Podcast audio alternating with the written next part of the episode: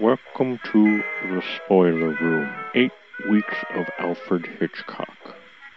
The next eight episodes, we will be covering some films that are known and not so known of Alfred Hitchcock's. We hope you enjoy the show and aren't too scared. If you do get scared, please pause the podcast, have a drink, come back and finish the podcast. Thank you and enjoy.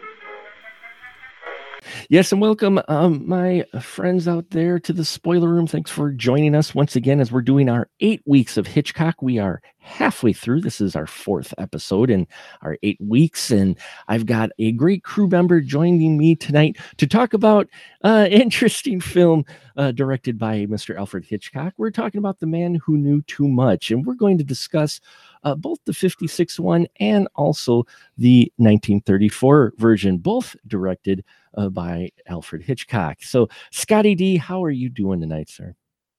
I'm doing pretty good. How are you doing there, Mark? We're hanging in there. We're getting by. So, uh, yeah, Alfred Hitchcock, the man who knew too much. Now, interesting enough, you could probably give uh, the same synopsis for both versions. Uh, for the most part, I mean, some gender changes and such. But uh, did you want to give the synopsis? All right, for the 56 version, sure. Yeah, go for it. Well, the film opens and you got you have a typical American couple, kind of a white upper middle uh, class, uh, actually rich. We'll just say they're rich. rich. They're rich. They're rich because that no one can afford that they do. But uh, but uh, it's they're just a, they're an it's an American it's American family. The uh, hu- the husband is a doctor.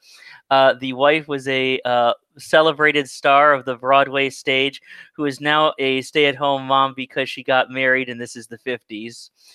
uh, and the husband being a doctor is more important than the uh, wife being an international star. So they, uh,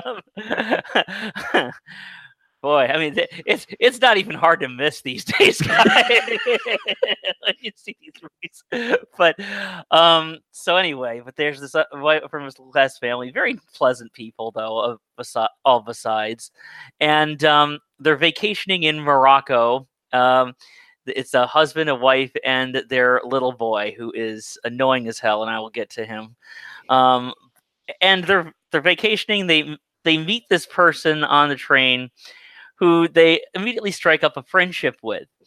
Uh, but then they but then they start to suspect kind of strange things about this person, and when they uh, and their suspicions are uh, confirmed when the person this person they meet is murdered and slips some information to the husband who um, is about to give it to police and is then informed that his son has been kidnapped and that if he gives any information to the authorities he his son is going to be killed so not feeling like he they can do anything with the authorities they try their best to locate their son uh, not knowing who's kidnapped him or why, uh, and uh, they try to basically find him before the something even worse happens to their kid. So yeah, that's about it.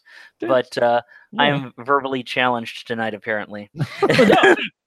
I am. The, this is the man who knew too much. I am the man who knows just barely enough to be allowed to live on my own without constant supervision. So I mean, it's uh, it's not a it's not a very productive day in Scotty Land here. So, Boy, that, I don't know if that would all fit on the marquee there. Uh.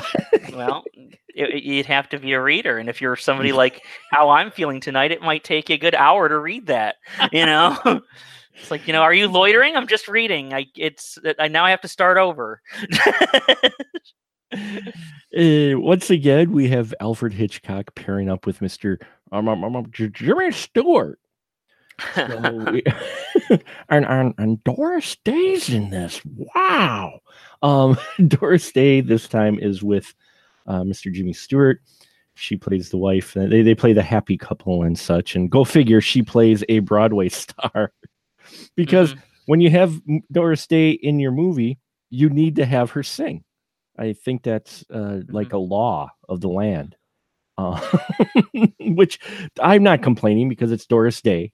And uh, for those who pay attention to classics, this is where Que Sera Sera came from.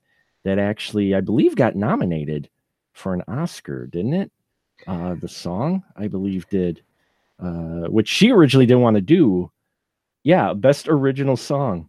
It actually won uh, the Oscar for best original song. Yep, and it was a big, huge hit. Uh, made the uh, I think it reached uh, number. I'm, I'm actually doing some um, little internet reading right now, and it reached number two on the U.S. charts, uh, pop charts, and number one in the U.K. Oh, there you So- go. So, so yes, we have Doris Day in here opposite Jimmy Stewart, and uh, they play off each other well as a couple. But as you, I'm glad you mentioned that because it had that was the first thing that kind of stuck out with me with this couple. I mean, they're they're a couple. You feel like they're a couple. They're they're these are two excellent actor uh, actors. So. As far as chemistry between these two, you feel it. Uh, but yeah, it always made me wonder. I'm like, she's an international star, but she used to be about four years ago. How old is the kid? Oh, wait, he's a doctor in Indiana. Yeah, he wants and and I don't care if you're the best doctor in the state. you know, uh, it's like and, and and they make and they make notes about that the husband's money is paying for the trip. Yeah, I, I, Not I saying like, oh, so and so's pancreas paid for this, and uh, and and I guess that trip over that we took last year, those were the twins that were born, and I just kept on waiting for anything, or, or I just kept on waiting for Doris to turn around and says like, yeah, it could be that, or it could be my three consecutive Tonys, you know. I mean. Yeah, I, I, I'm like Indianapolis. Even for back then, I'm like, I don't think we're working off of your money, dude. it's a very Telling a- people you are, but I mean, they stay at the best hotel. Those ho- the, the hotel room they stay at in Marrakesh is like this ultimate suite. it's very it's opulent it's very you know, it's it's it's it's a it's a very ni- they're very nice digs it's the type they're the type of american couple where when they go abroad everybody tries to mob them for money Yeah. because they know that they've got it it's not it's not a, a couple of students backpacking through and staying in hostels i mean they're they're well off they they are, and, and then uh, when their trip, their their search, their journey, they figure their kids some kind of way they draw a line saying, "Oh, the kid's gonna be in London. Let's go check there." And they go to London. Their room's even bigger there. It's like Christ.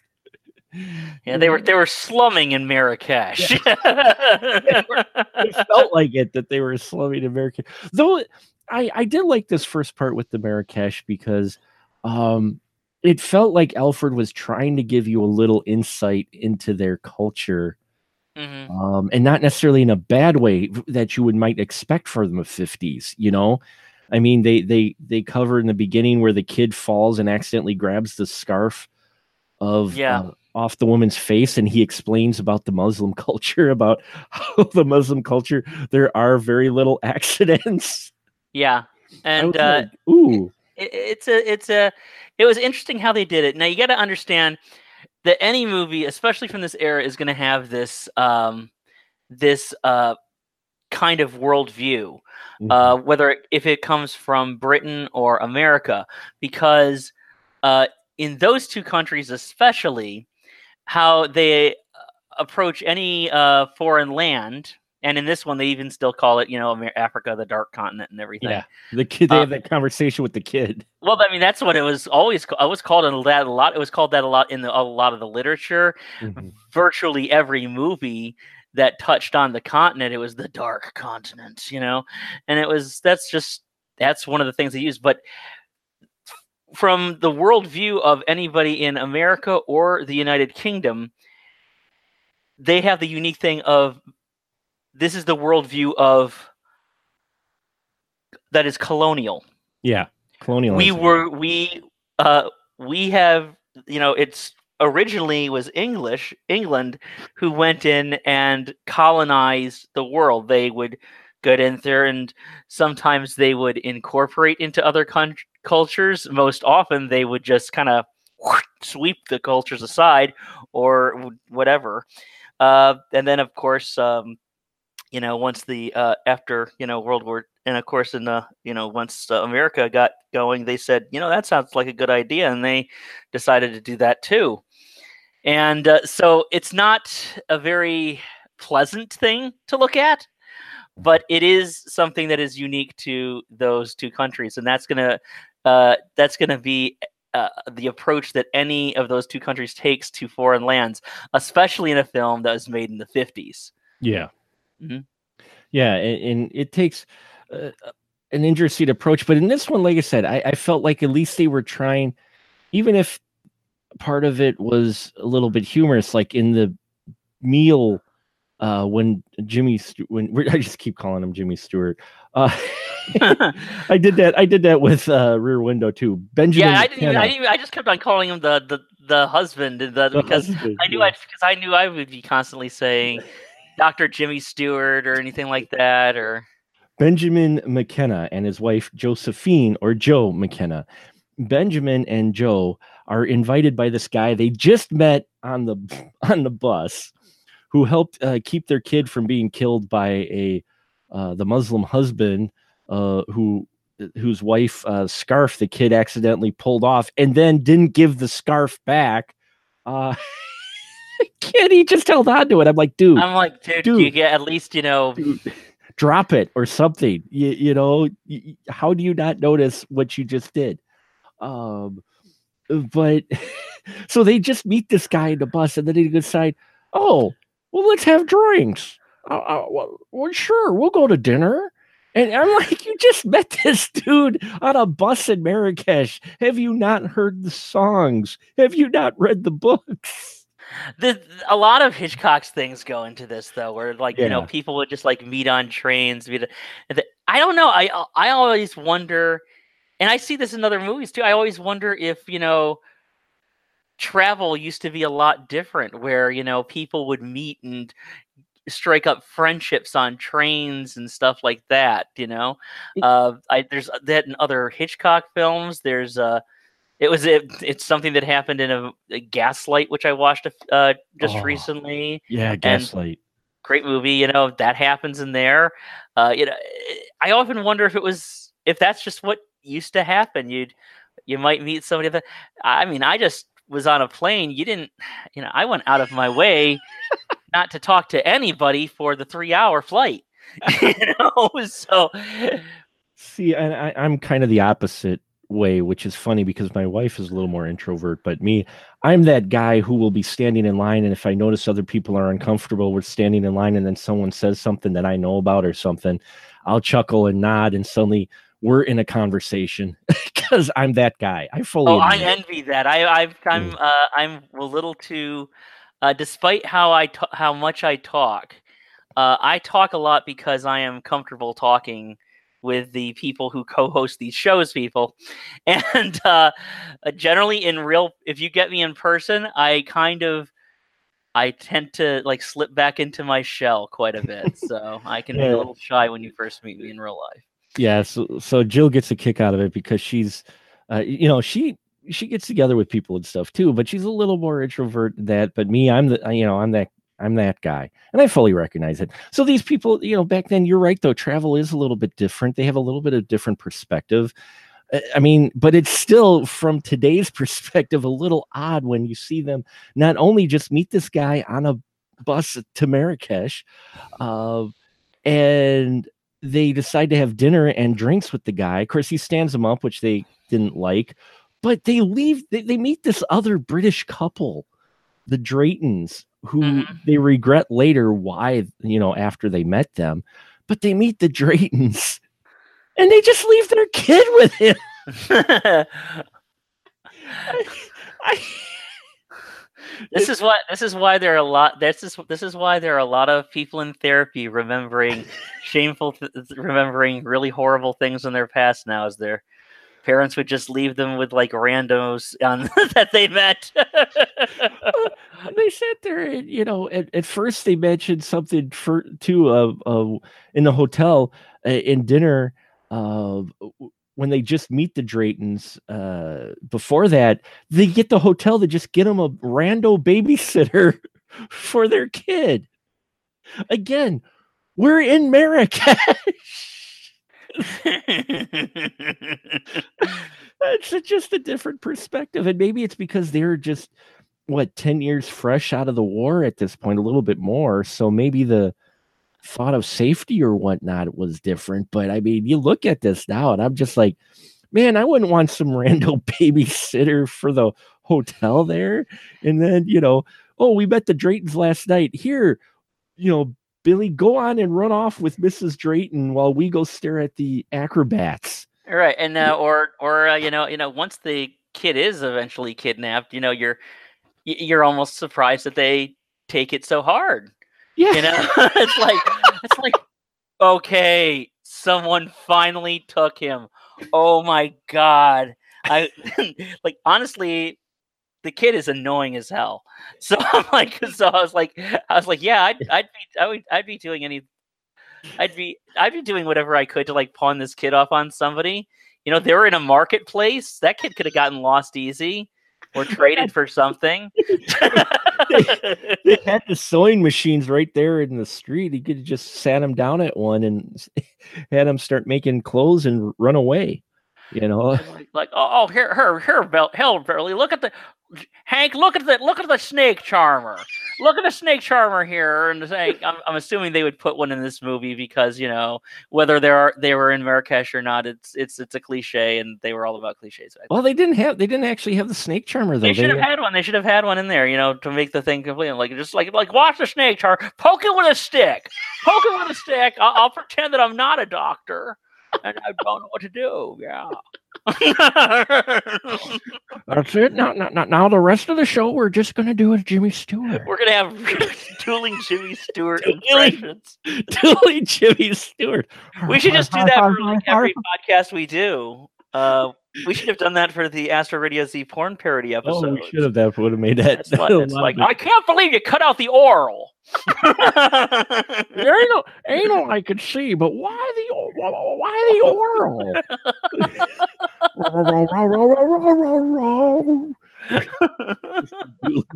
like doing banjos, no, but uh, but yeah, it's just you can tell from it being a different time period. This is just it's it, it's odd to watch, and then but yeah, you're right. When the Draytons, we find out the Draytons were the ones behind kidnapping the kid I am not surprised by this, but by God, Benjamin, Dr. Benjamin McKenna and his wife Joe seem really surprised at the strangers that they left their kid with. you know, uh, suddenly their kid's kidnapped and they get the because Mr. Bernard, we find out later, is actually a secret agent man.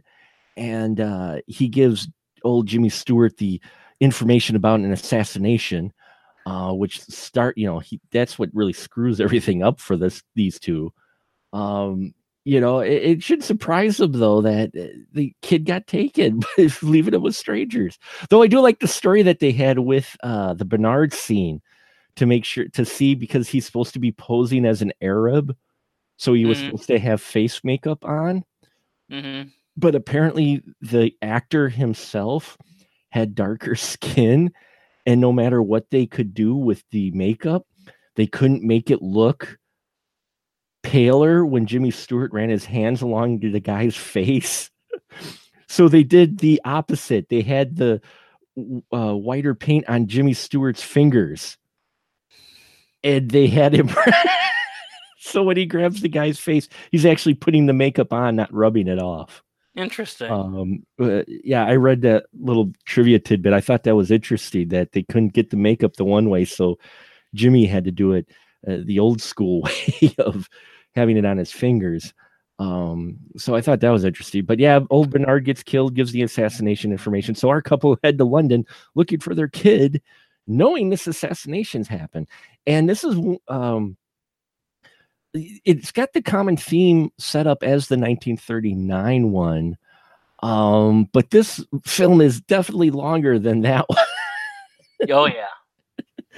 Uh, but they do hit on some of the key uh, uh, sim- similar sce- uh, scenes in here, like uh, the interrogation, because old uh, Benjamin and Joe get put under interrogation by the Marrakesh police, and in the 39 one they were in the Swiss, so mm-hmm. Swiss Alps. So it was the Swiss police giving that couple uh, the the interrogation. They were they were kind of similar the way they play out, uh, you know, but I kind of liked how the one in the actually I liked almost everything about the uh, uh, 56 version a little bit better uh, than the 39 version um, in it. But here we've got similar theme going on uh, of the what is the light the value of the life of the kid versus the value of the life of the guy who's going to get assassinated. That's the same mm-hmm. thing that runs through both these films.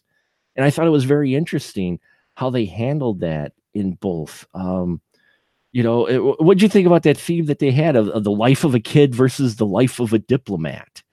Uh, it was kind of interesting, but because uh, you don't know what th- this is a very personal thing, you know, this uh, the life of this child here.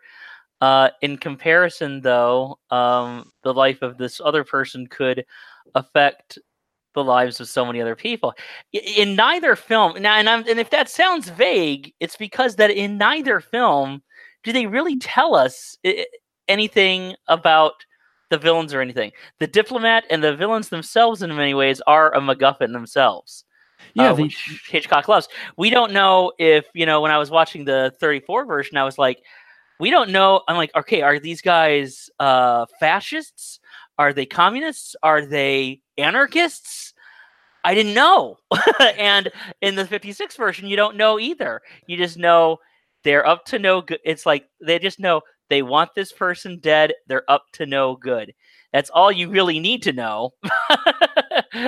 and so you don't know exactly how it's going to affect, but you can kind of uh, take the film's uh, word for it that mm-hmm. yes, this person, if this person were to be harmed, it would um, it might affect more people than if this child were killed. But then again, how do you, you know, sacrifice the life of, of any child, much less your own? That's not even that's not even a consideration that you could do that such a thing.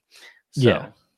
Yeah, and, and, you're right. Uh, that I'm glad you mentioned it because I thought I had missed something in both versions. I'm like, they don't mention what country. I mean, in the 56 mm. version, we get kind of a obscure view of a plaque that says something embassy, mm-hmm. but you're not quite sure what. It, it's these nondescript foreign diplomats in both cases that are are going to get assassinated, but you really don't know what country. I don't think it's ever really identified what country they're in or from or yeah, who the bad guys were. I mean, it's Peter Lorre in the 39 version, so you know whatever role he had. I mean, oh, in 34, you know, he's the bad guy. it's like, and that's oh. that's something that I will say. You know, you said you liked pretty much everything more in the in the 56 version. I'm going to say that uh, there are some things I like more in the 56 and some things I like more in the 34. One of those things is that the 56 version does not have a central villain and uh, Peter Lorre is unforgettable as a central villain in the original. He's he was fantastic. Yeah, you're you're absolutely right in that. Yeah, in the the 50s in the 50s version, it you you had a body of villains, but you didn't really have a specific one. Um, and oh, I love Peter Lorre, and he oh, was yeah. he was great. I mean, he he played the role a lot straighter than I expected. He learned his lines phonetically. Oh, did he uh, really? He learned this was very soon after he had uh, fled Nazi Germany. Oh, um, oh, okay. He was one of the very many people who uh, he did not leave voluntarily. He fled Nazi Germany because he saw that this was just getting worse and worse. And um, just like you know the first, just like his favorite director, Fritz Lang. he left uh, he left Germany and he still barely spoke any English. So hmm. he actually learned his lines phonetically. for this film, which is even Wow. more impressive because he is so good. He is very good. He is the heavy in this movie. And that's the thing is that, you know, Peter Lorre, he's like this little short guy. I mean, he's you can imagine that he'd be pretty easy to take for just about anybody to take down. yeah. I mean, uh, just uh, if you remember his role in uh, Casablanca, I mean, he I mean, he doesn't seem like he would be that hard he, he, uh, to take down. That was and that was a role that really pretty much got that right. But it's how he carries himself. He doesn't have to be big. He doesn't have to be stocky. He doesn't have he he doesn't even have to be creepy or anything like that. He just has to have this certain air about him that says like no i'll tell you how things are going to go. And he's very very authoritative.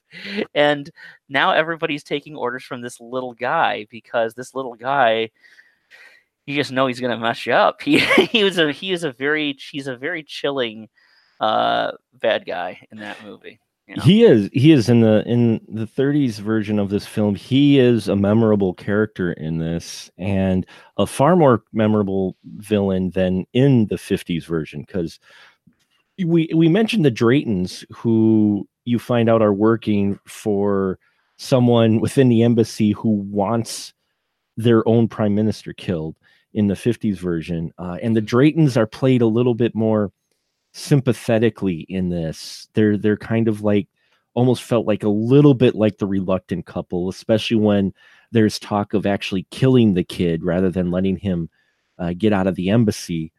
Uh, you know, there's suddenly these you, you notice they seem to have a little bit of remorse. There's none of that with the 30s villains. no Uh, well, a little hint, but maybe it's because Alfred Hitchcock, it's an earlier one of his films, and he was still refining his technique in it. You do get a little bit of sympathy from one of the characters, but it's not nearly as evident as it is in the 50s version. It's Mhm. like more pronounced. I don't know. Uh, did you get that? That there was at least a little bit in there because there is a little bit in it in the 30s version, I think. But you get the idea in the end that these aren't people that are just like evil for the sake of evil or anything. These they have a code, they have things that they believe in, and towards the end of the movie, their desperation becomes more and more and more apparent. And um, so you can kind of feel for them as people, but at the same time, their acts were just monstrous. yeah, So you can't, still can't uh, sympathize with them too much. So yeah, No, uh, you can, and that's one of the differences between the 39 and, and 50s version as well as the the bad guys, especially because in the earlier version, the assassin, uh, and we're gonna get to the really cool uh, theater scene. I really I want to talk about that, but before that, the the difference between them, I know we're jumping around a little bit, is um, in the 50s version, the assassin dies Mhm. in the 30s version, he escapes and he gets back with our boss, and he's the one uh, that's ready to just kill the kid, who is a girl in the 30s version, I thought, and older. Mhm. slightly, uh, slight, slight, well, slightly older, and uh, um, and uh, certainly less of a Annoyance? No, yes. I was trying to be nice about it. Certainly less of a, a less of yeah, kind of less of a little squealing brat. Yeah, so I can't be nice. Do, do Why didn't think, you just you- let him go, Jimmy? do you think that's Alfred because of the changes? Because that's one of the, the big changes is uh, the kid. Mhm. it, it's a, a daughter instead of a son and she's a little older than the son was in the uh we'll say the american version the 50s version do you think he changed it to add an extra level of maybe threat feeling because in the the 30s version she was older and and while she was still a kid and vulnerable she was portrayed a little bit tougher than the little boy. Is it that or maybe it's a cultural is it a no, cultural it, I no, I would say I would say you're right there, and I think you're also touching on something, and which is, um, and this is how I feel about the uh, the '56 version of this film, uh, which I'd seen a number of times before rewatching it for the show, is that um, Man Who Knew Too Much is perhaps the greatest example of a Steven Spielberg movie made before Steven Spielberg started making movies. nice. Yeah. Is that um, the orig- the remake rather of The Man Who Knew Too Much? It has so many elements where okay, Hitch just like Spielberg did.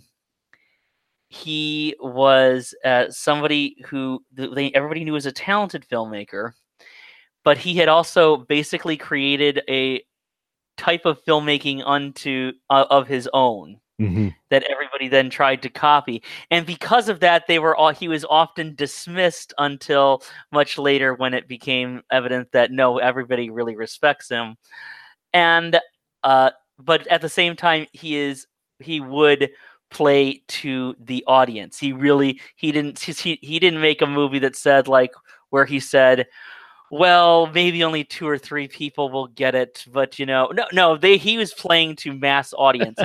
And that is never more evident than in the man who knew too much. So he has the kid that's in danger. So and he makes it so that everybody who's going to see this film can relate to that because these movies weren't used didn't used to be just things that younger people went to it used to be things that couples went to and married couples went to and married couples would sometimes leave their kids home with the like, rando babysitters and go to the movies and everything and it's something they can all relate to uh, there's a lot more uh, playing around with hu- with uh, little tight touches of humor.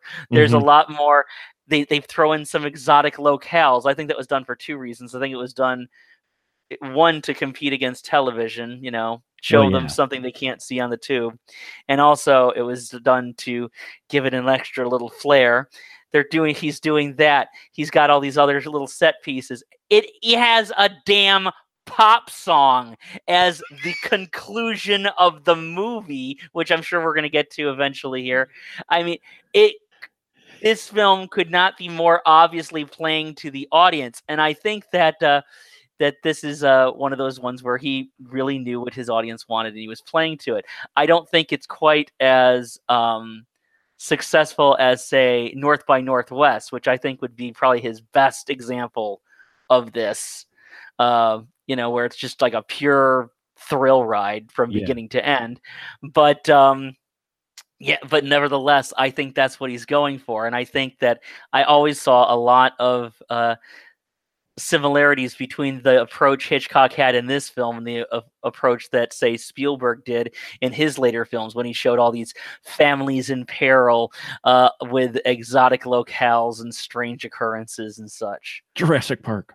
Uh, Mhm. or any other movie, basically. Hell, of- yeah. hell, he turned War of the Worlds into that, you know. I know, right? uh, and yeah, you're you're this one. It, it is playing a little bit more to it. I mean, the couple. Um, what's funny is the couple in the '50s version. Uh, Jimmy Stewart, Doris Day, love them, great actors. They do wonderful in the film. Don't get me wrong. They feel like a little bit more of. I mean, it, it's also 20 years difference. Their couple uh, relationship is a bit different than the one in the 39 only in the fact that it sounds or it's 34 it sounds weird but in the 34 version i believe i, I felt like uh, that couple their bob and jill lawrence were more equals than in the 50s version Mhm. didn't you? Because I mean, you had uh, in the in the uh, 30s version, you've got Bob Lawrence, who was played by Leslie Banks, and Edna Best played Jill Lawrence. Those two, they're in the Alps. One guy's skiing, or he's at skiing actually. His wife is a a skeet shooter. Mhm.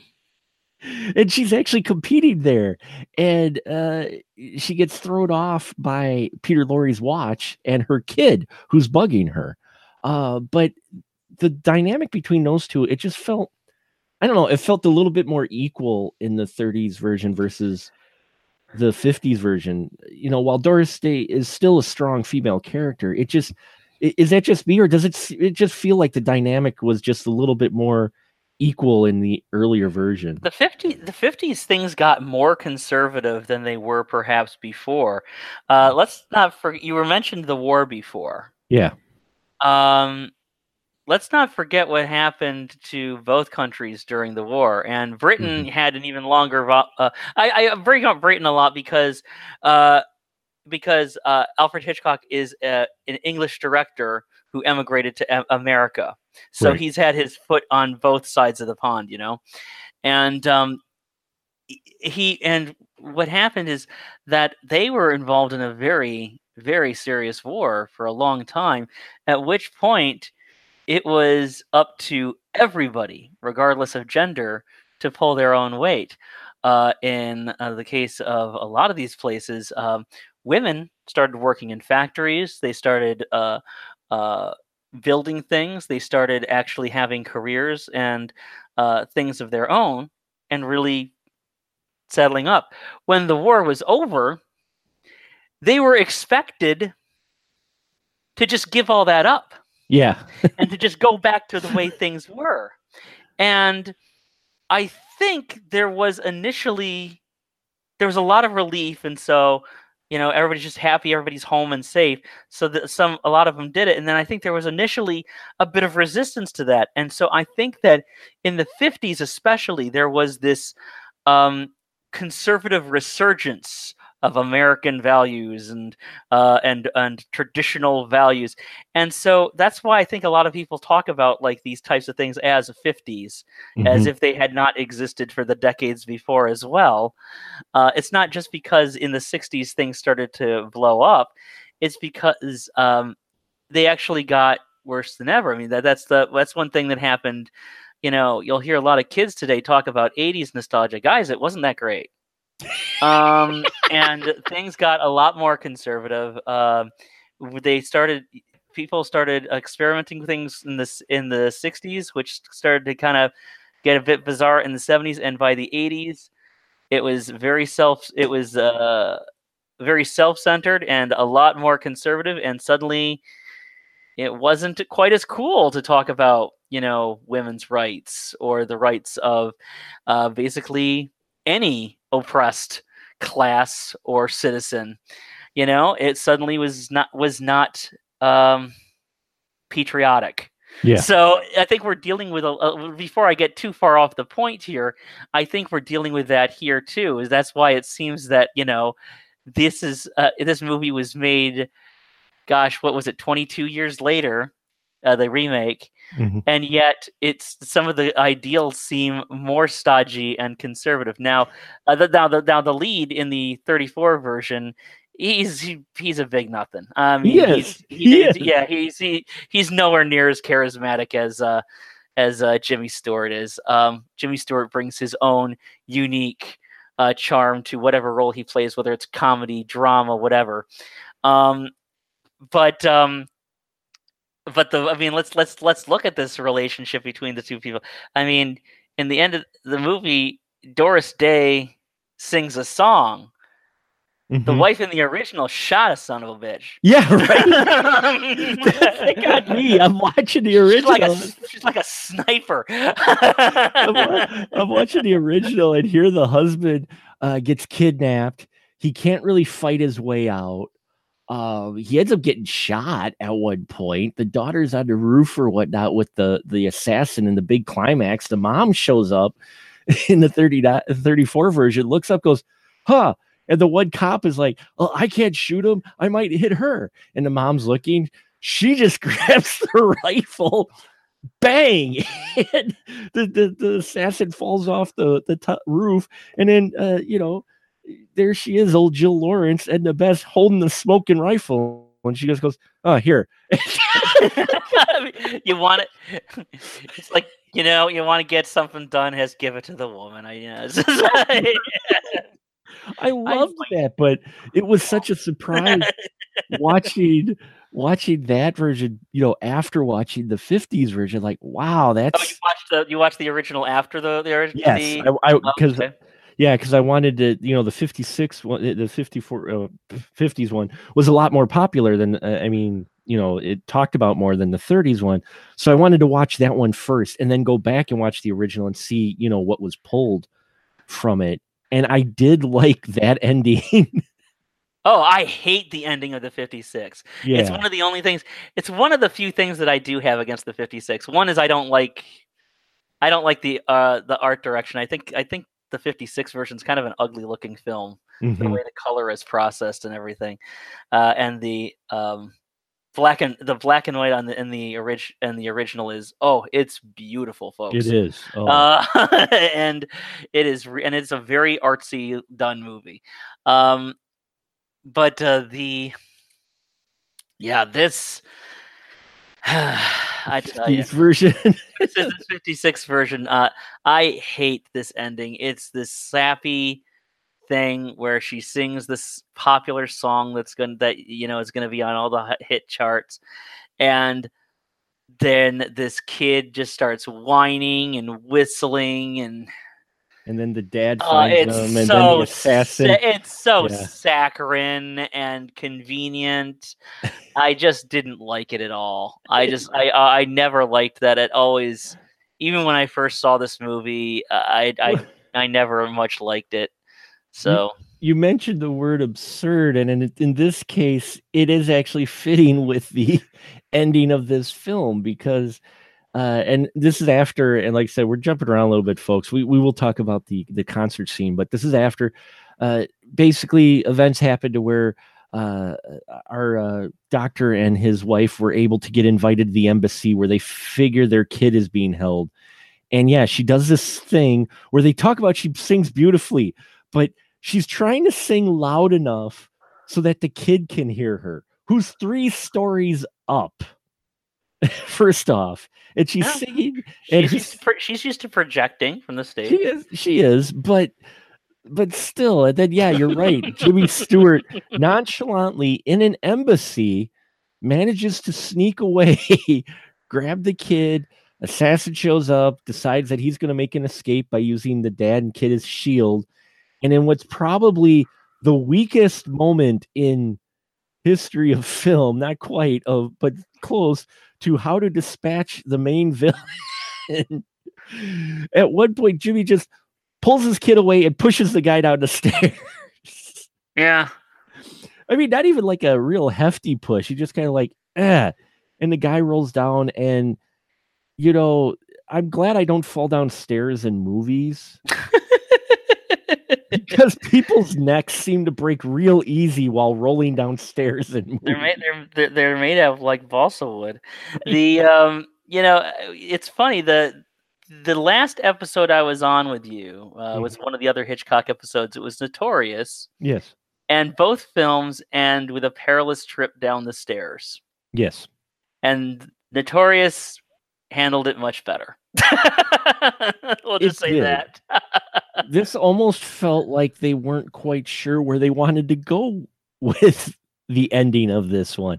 I mean, this, is, this is this almost seems like you and you know this isn't the case because Hitchcock planned everything oh sure, so meticulously, but it almost seems like something you would hear from to, the way they do movies today, where they go in without a completed script and they realize they've painted Mhm. themselves into a corner. They have no idea how to end the movie, and someone says, "Oh, just push the bastard down the stairs," and then everybody complains, and then you get the you know the alternate ending with the Blu-ray. You know. yeah.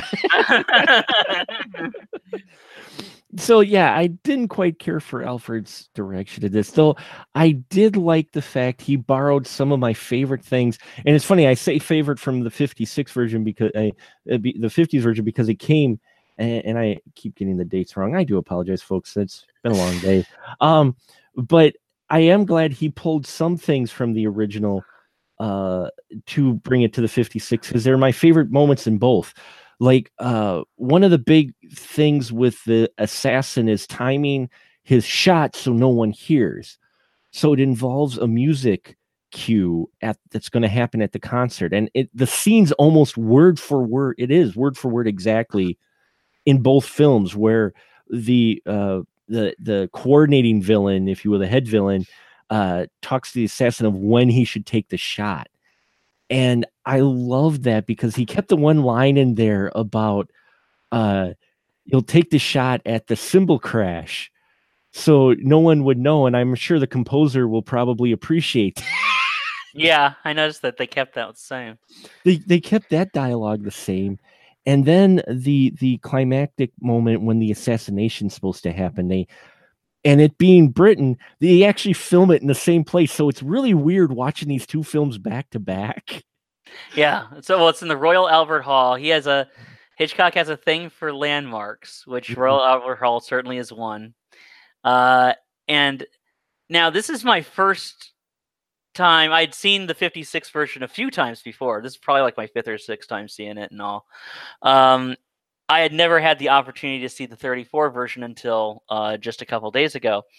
And um, but I had seen that sequence in the 34 version because when you're in college and you're taking all these film studies courses and everything like that, uh, that is one of the pieces of filmmaking they show you to um, demonstrate the power of montage and editing yes as because that scene was so legendary. So he needed to have that thing, but he also needed to like up the ante. So I dare say that in the 56 version, he did actually up the ante, and it does play more suspenseful in the remake uh, as he tries to basically. It was he. It, these two versions are a good example of how you can take the same plot, same director, same genre, and make things completely different in a lot of ways. But in the 56 version, I think that he it was one where he knew that I have to re- reference this and I'm going to be under tremendous pressure to top myself. yeah and I think that this is the one moment where he says this is him trying to top himself. And I think he succeeds actually. Uh, just barely, but I think he does succeed because I think that it's a lot more. I think, you know, the all the leading up to it, you know, going from door to door. And I think that the actual scream and everything, everything, uh, I think is um, a bit more suspenseful in, in the remake in this particular sequence. It, it is actually in, in a number of sections in the uh, the 50s version.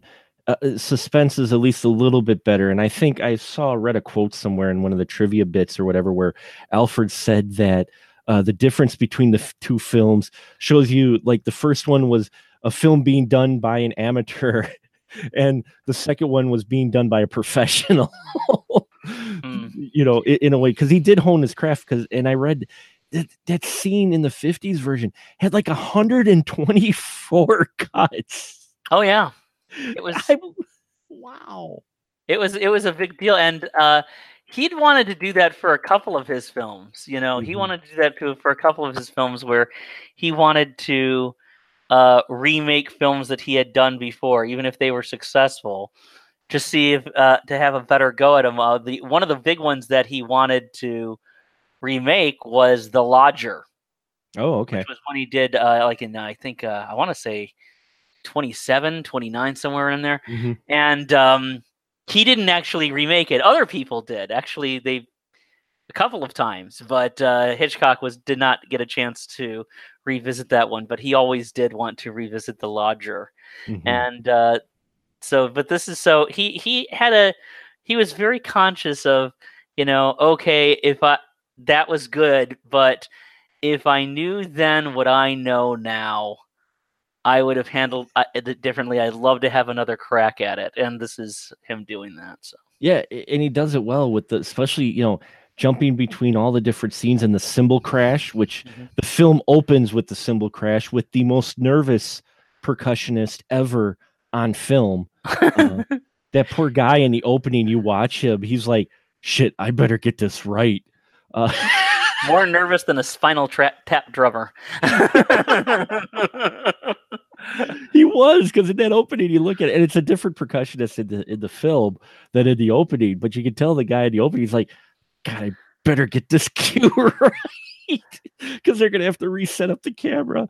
Uh, but you still get that thing where we go back to the cymbals at least three times in the uh, 50s version of this uh, assassination attempt and he still took some key scenes but yeah his buildup of tension in uh, the uh, 50s version was done better and handled better than in the 30s versions. Both are actually very interestingly shot scenes, though. Still, uh, I like the way both of them play out. Uh, but you can definitely feel like yeah, this is me tweaking and pulling a George Lucas, going, you know, I could do better, and he actually does in this case. Mhm. I, I agree with that. Plus, you know, it's an early meta reference because in the 50s version, we get Bernard Herrmann playing at Albert Hall. Bernard Herrmann did the music for the man who knew too much. So it was like, wow, a little little meta going on here. But um, yeah, I like how that whole thing played out. And I did like I actually liked in the 50s version the assassin uh, uh falling and dying there versus the other guy getting away because um though it does kind of travel back to a theme we've found in all these hitchcock films so far. He doesn't have a great opinion of the cops and in both the 30s version and the 50s version they still aren't great. Are they scott? No, they're they're they have to show them as being rather ineffectual because you have to give them a reason uh to have they have you have to give some kind of unspoken answer to the audience that is constantly saying, "Oh my god, why don't they just go to the police?" yeah And it's like, well, Yeah. they'll hurt the kid. Like, but still, they could probably do it. Why can't they go?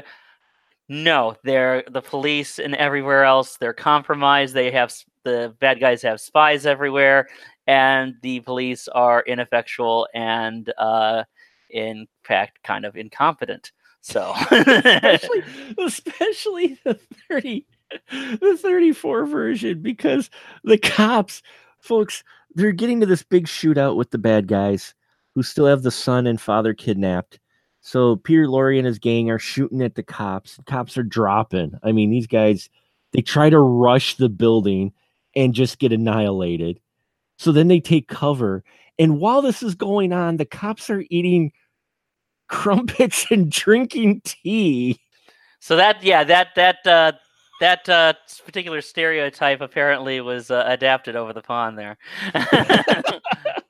it, you know, in the in the 30s version, and so then we get to the 50s version, and yeah, the cops don't do anything, even when they call them and say, "Look," because they get this uh, in the um, in both. There's a chat a, a church involved, um, and here in the 50s version, they're like, they have my kid inside, my husband's inside, and the cops are like, "Yeah, well, we're gonna need a warrant."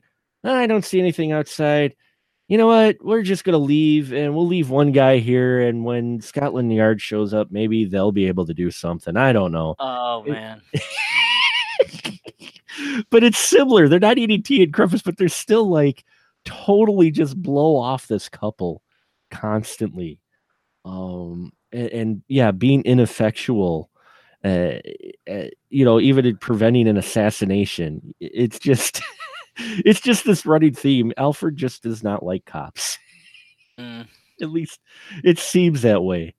Um, although Rear Window was a little bit better, but still, um, you're right. It is that that that motivation of convincing the audience why these people have to do it themselves versus uh, leaving it to the authorities.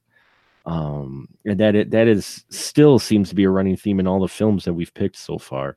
So, uh, is there anything that you wanted to talk about, Scott? Uh, Well, I kind of wanted to talk about the um, fact that in both movies, you expect the um, you expect the uh, the the uh, uh, conclusion to come when and again it's the spoiler room folks you know so we're we're talking Go about for it. endings and stuff uh you expect the film to end when they foil the uh, assassination attempt on the uh dip- on the ambassador or whatever or the Mhm. diplomat and uh they don't they don't uh the um and i will say this i will say that the uh this is one that i thought the 34 version handled better uh, after that because I think that that was probably the climax of the 56 version. And then the 34 version, there is instead this great shootout that was inspired uh, by an actual event. Um, Oh, really? God. Yeah, it was. Um, okay, now I have to remember what they were called. Oh, that's okay. called. My God, uh, what was it? The Sidney Street shootings, something like that. I want to say. Um, oh man, I'm gonna totally botch that there. I'm sure, but it was uh, yeah, it's the Sidney Street siege. Sidney Street siege. That's what I'm trying to think of, and it was this. Uh, it, it was like these Latvian criminals who had tried to rob a bank and. Uh, they uh, had gotten holed up and they shot all these police and you know it was like it was like a big deal and it was something that hitchcock remembered from his youth and um, they did this thing and i will say that that was a the, one of the one of the main differences is that in the 56 version we have the music of Bernard Herrmann. In the uh, 34 version we have the music of no one. Yeah, uh, like John Cage maybe I don't know, but the uh, like but no one basically. Um, uh, because uh, I mean, there's it's it was very it was a very early talkie, uh, and I don't think that a lot of filmmakers had realized that oh right we don't have to abandon music. We can still use it to help tell the story. Um, you know because lots of the films like back then were like that. Um, so um, there's no music or anything and this is one of the only moments where i think that was actually a good fit because they're holed up in this hotel and there's just this shootout between the criminals and the police and they're just constantly refilling ammo refilling ammo and there's all these stray bullets hitting inside and they're like starting like just pick off the bad guys one by one all these stray bullets and like a bullet will just come and like crash into something like like just inches away from someone's head you know? And it's a very it was a very tense scene because you know we really don't care about the bad guys but in the same building, we have our hero and his daughter who are trying to stay safe. Mm-hmm. And that was in, that was intense because like God, they're gonna wind up hitting these guys because I mean no one's careful with guns to this day. I mean we hear tragic stories every day about innocent bystanders getting hit by. There's just all this gun, and it's very realistically done with us just like like all these things just being doors and walls and windows and everything just being shot up. And it's uh, it was a very intense sequence i thought. Uh, what did you think of the way they handled um, the action in that? Uh, i know that we're primarily focused on the remake but no no i mean that, that seems yeah. like a that seemed like a major uh, it was a really impressive thing. What did you think about that whole sequence, uh, the shoot shootout sequence? Especially for the time period that it was made, it was impressive over the length that they did it and how it was handled. Um, yeah, I really enjoyed the sequence of the shootout. It surprised me actually to have a sequence like this and that it wasn't resolved because I thought, you know, like some of the films of the, those earlier films, okay, this isn't going to go on that long.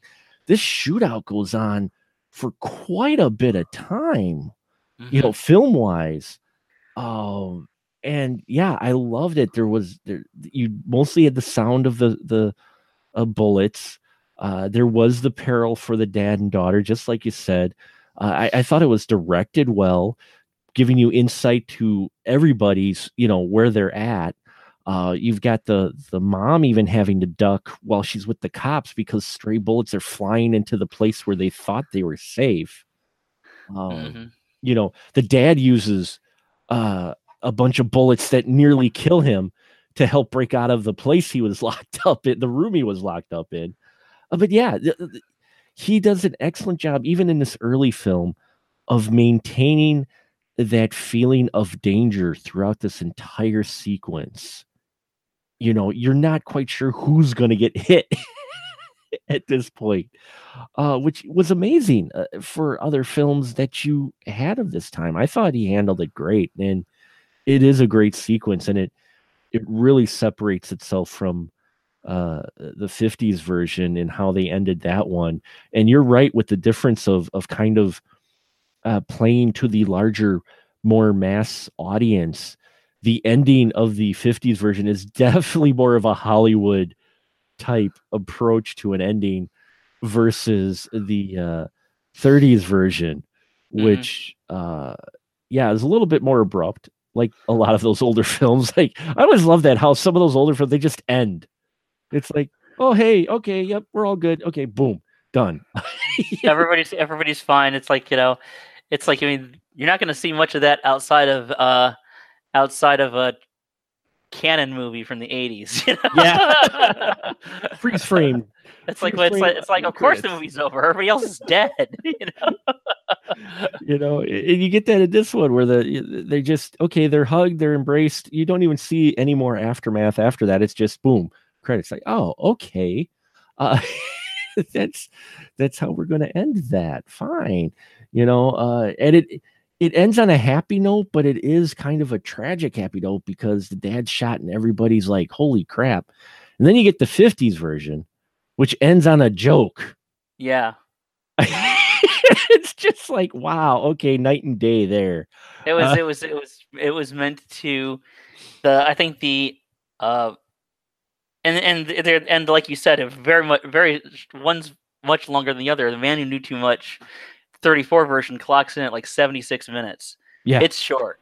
It's very short. And um it's you know, I think it was just meant to give you like just like this adrenaline thrill ride, you know, which, you know, eh, by and large it does for back know, then especially for the back then shootout especially yeah. Yeah. and um and uh the 56 version i think was meant to be a big motion picture event where it was meant to give the audience everything they wanted and make them feel it wasn't like a little like jolt. It was meant to feel like a complete meal.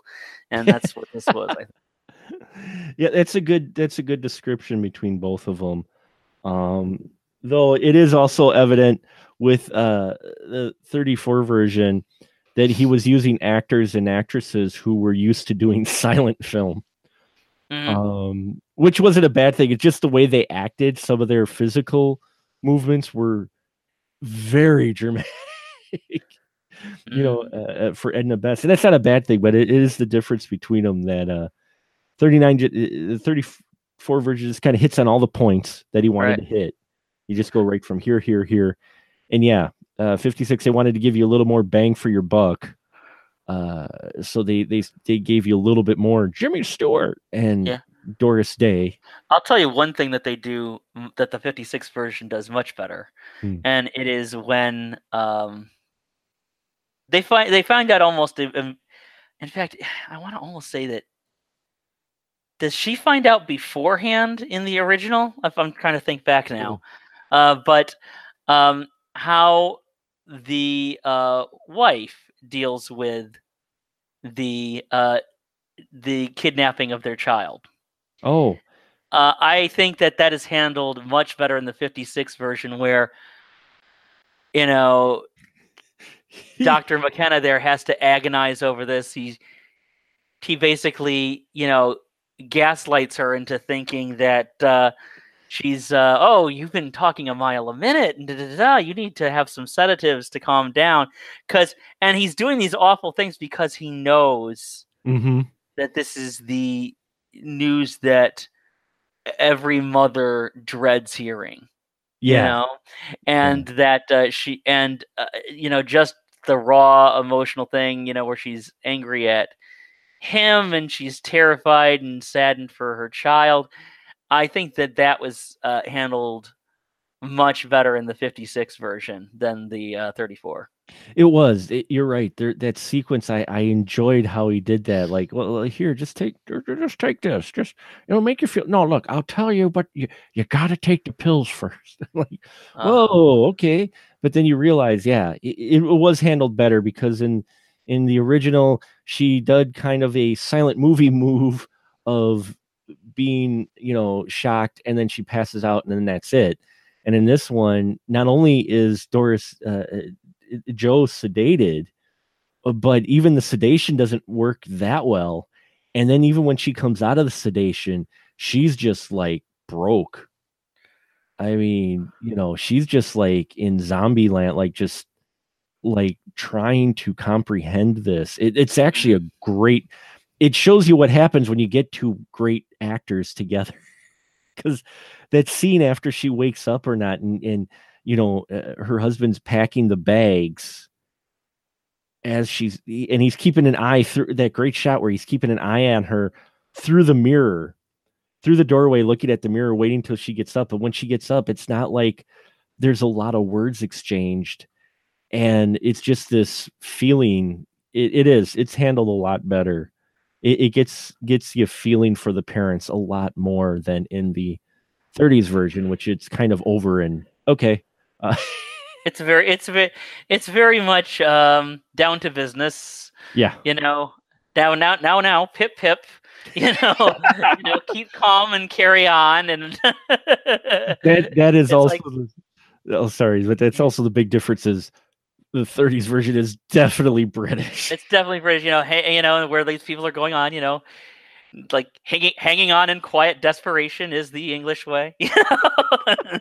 well, it's dry too the the first one is so much drier than the the 50s version Yeah. it- it- it's just like wow and i also showing you nowadays folks i know a lot of people have actually probably grown up now with very little portrayal of smoking in a movie Mhm. uh the 30s version man was everybody was smoking Yeah, everybody smoked back then. They didn't even know it was bad for you, which is kind of strange because it's smoke, you know.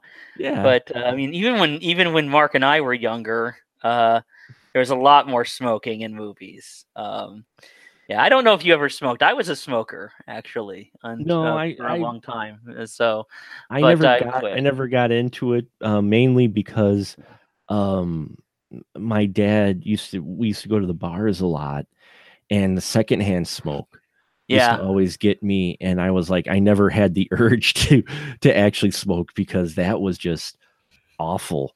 yeah, Um, ter- terrible habit. Don't pick it up. Yeah, but I go, did. kid. But I but at one point I did, and and I kept it up for a long time. So, but uh, Well, these we- days. Uh, glad you quit so Yeah, so Yeah. am I. But uh, the uh, these days there's um hardly any uh in, the movies because you go Mhm. to bars, no one smokes. You go Yeah. to restaurants, no one smokes. There- It's actually kind of nice. It is. It, it's not. I'm not complaining. It's just funny that because you you don't realize that transition though that it's moved out. When you do see it, it's very evident. And watching the 34 version, I mean, these guys get done s- skiing. They get up, and as they're walking to wherever they need to go, they light up. Both of them. yeah, She, she lights up. He. Everybody. I mean, there's just hmm, so I don't know why I was out of breath at the bottom of that hill. Only smoked half a pack of unfilters and then went skiing down a mountain in sub-zero temperatures. Uh, so you know that that's one thing that was kind of noticeable. I found was interesting for culture wise. Um, you know, now it's food everybody eats, so there you Yeah. go. Because you got to have people doing something while you're talking. Yeah, we know. Yeah, we just we just all like stuff our faces and let's just get fat. Yeah, okay. I love food too much. It's been the holidays, so.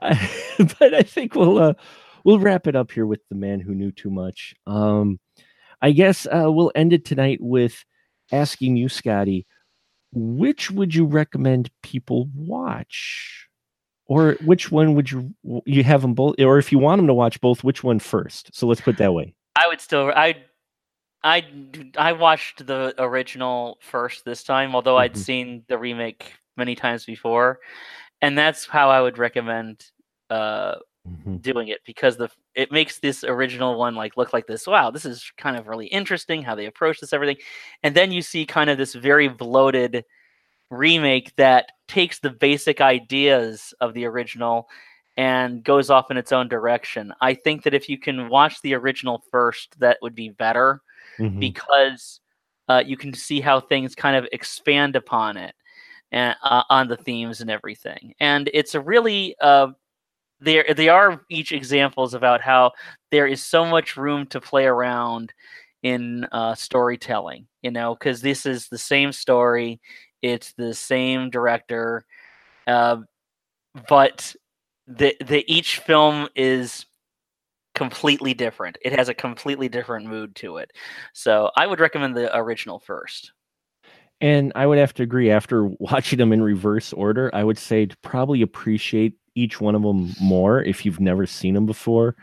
you watch the 30s version and then the 50s version because not only are as Scotty said they're completely different films but it eh, if you want to try to get an understanding of how Alfred Hitchcock grew in his filmmaking and and and building suspense in that uh, you see it in this and you don't and don't and please folks don't tell me well george lucas did it with special editions. Fuck the special editions. Anyway No. um he, this is not a special you know alfred hitchcock coming back and doing a special edition of the man who knew too much. He's doing a completely reboot basically uh, as we said a remake of it and trying to do it in a different way. And you actually don't get a huge amount of chances in cinema i don't think where you get a director who's able to take almost the exact same film and remake it to Mhm. kind of the way he was hoping to do it with the original. So you don't get many chances like this in cinema to actually have such an apples to apples comparison. Um, Yeah, he's uh, he, he- there's no repeat. Even even when we say that he's doing this, it does the the same uh, Royal Royal Albert Hall sequence and everything. There is no repeating hi- he does not repeat himself at all. So he's uh he th- that's the that's what an artist does. Is an artist uh finds new ways to approach the storytelling.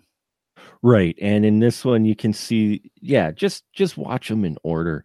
You'll see what we're we're saying um and you won't feel like you just watched the same movie over again. You'll notice the similarities and the themes and that but uh they are both fil- two films and yeah, it's it's unique. you uh, would you say Scotty, I mean you watch a hell of a lot more films than I do. Would you say though it's kind of a unique opportunity to see something like this with a director? it's very rare and it's uh, rare that you'll see it this this uh, handled with such maturity Right.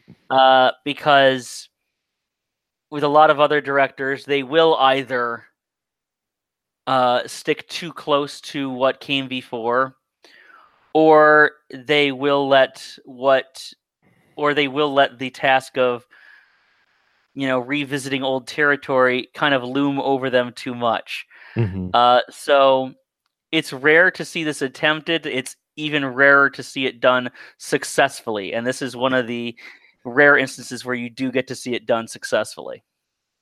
Totally agree on that. So there you have it, folks. Hope you've been enjoying our eight weeks of Hitchcock. We got four more uh, Hitchcockian episodes to do. Uh, so we appreciate every single one of you listening.